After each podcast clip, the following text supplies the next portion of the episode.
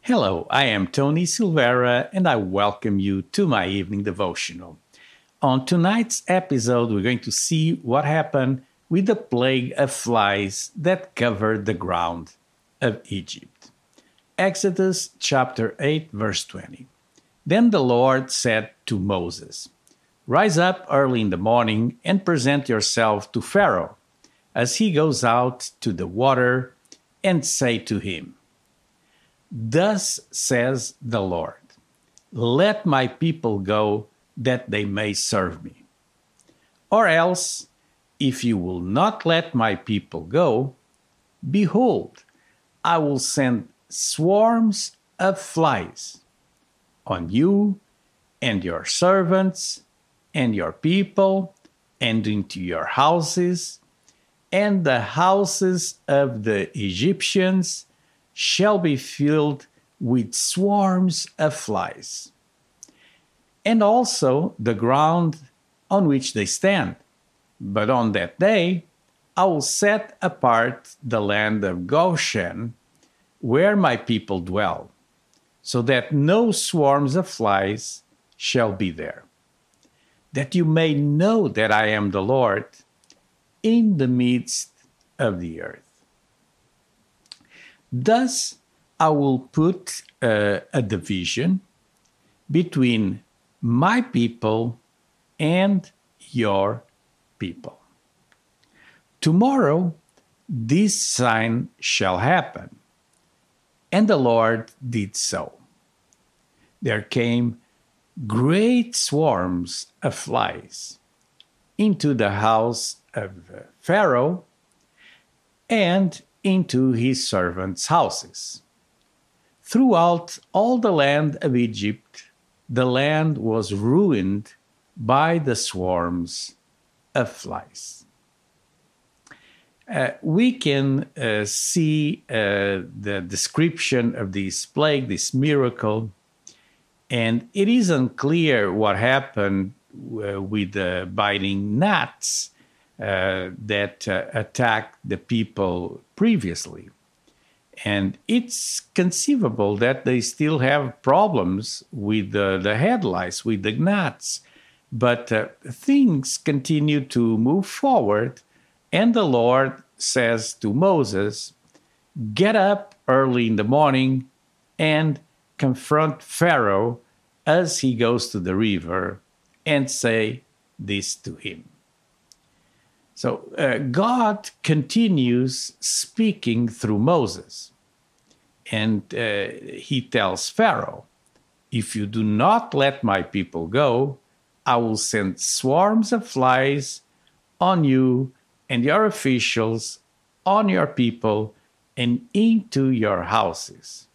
The houses of the Egyptians will be full of flies, even the ground will be covered with them." The connections with the first plague continue as the Lord uh, says, "Let my people go so that they may worship me." And uh, this uh, plague then happens. The flies. And uh, it says a swarm. The Hebrew words, it's sharats. That means to breed abundantly, to multi- multiply. It is a word that specifically refers to a great multiplication of numbers with moving, uh, living small creatures. It means to team, uh, to swarm uh, in uh, numbers and rate of birth and multiplication. And it serves as a description of a large number of creatures densely populating a location. Uh, these flies were a species known as dogfly, Uh, in some countries, we call them horsefly. So uh, they're not just uh, ordinary flies, but they're blood-sucking uh, flies that were known to inflict painful bites. They have been described as uh, hurling themselves like a javelin and fastening themselves upon the body, especially the edges of the eyelids, disfiguring them by the swellings produced by their sting. The bottom line, however, is that these flies will come from the air, swarming over everything. In Scripture, there's a divinity uh, called uh, Beelzebub, or Beelzebub, and different people had deities whose office was to defend them against flies. And among these, it's Beelzebub, the fly god of Ekron. And this name uh, is associated with the Canaanite uh, god Baal. Uh, this name uh, referenced the god of the flies that was worshipped, in fact, to obtain deliverance from the injuries of that uh, insect. Uh, now, uh, with this plague, God's people is spared. There's no flies in Goshen. The verses say, where my people live, no swarms of flies will appear there. However, the word often translated leave uh, may also be translated stand. This could indicate that the flies did not invade where the people of God stood. And given this translation, flies may have indeed entered Goshen, but avoided only the Israelites, making the plague of flies even more remarkable. This is the first time there has been an explicit uh, exemption for the Israelites. Uh, previously, scholars have assumed they have not experienced the hardships of the previous plagues, but from now on, uh, it's certain that they will be unaffected. In the book of Psalms, uh, Psalm one hundred five and verse thirty-one, centuries later, uh, David said, "He spoke, and there came a swarm of flies and gnats in all their territory." Uh, not only uh, the flies are covering the people, but it says they're covering the ground.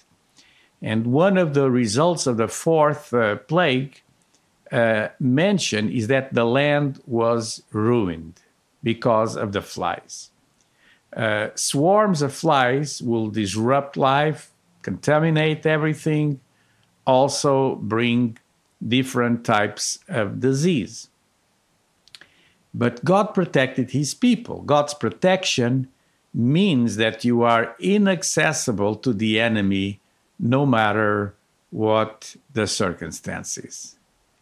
Uh, King David said also in Psalm ninety-one four, "Under his wings shall you trust and find refuge." When trouble comes your way, stay in that place of refuge and in God. It's a place of safety from any enemy. Tonight, I would like to pray for you for protection against any plague of this world. Recently, we have been plagued with uh, covid nineteen, uh, this uh, virus, and uh, infected the whole world. We can trust that God will protect us, keep us, and even if you catch this plague, you'll have no symptoms. Trust in the Lord for this. And uh, I would like to conclude with this word of prayer. God, I thank you because you protect us. God, I pray for my friends, and as you protected uh, your people in Egypt from that swarm, that plague of flies, I pray in Jesus' name that you will protect us in this world, that there's uh, circumstances that may come against us, but you, oh Lord, you, God, can keep us, can uh, protect us from all the powers of the enemy. And I pray that you'll do this in my friends' lives, in Jesus' name. Amen. God bless you. If you enjoy this devotional, give it a like, a thumbs up, uh, depending on the platform where you're at. And don't forget to follow me on Substack. Substack, it's where all the devotionals are kept, all the archives. Uh, you can access older devotionals, and you can also subscribe so you receive the new ones in your mailbox. So go to my evening devotional dot substack dot com to receive uh, every weekday at nine p.m. an email that contains the text, the audio, and the video of these devotionals. This was it for tonight. God bless you. We will continue with more miracles of the Old Testament. Uh, have a great evening.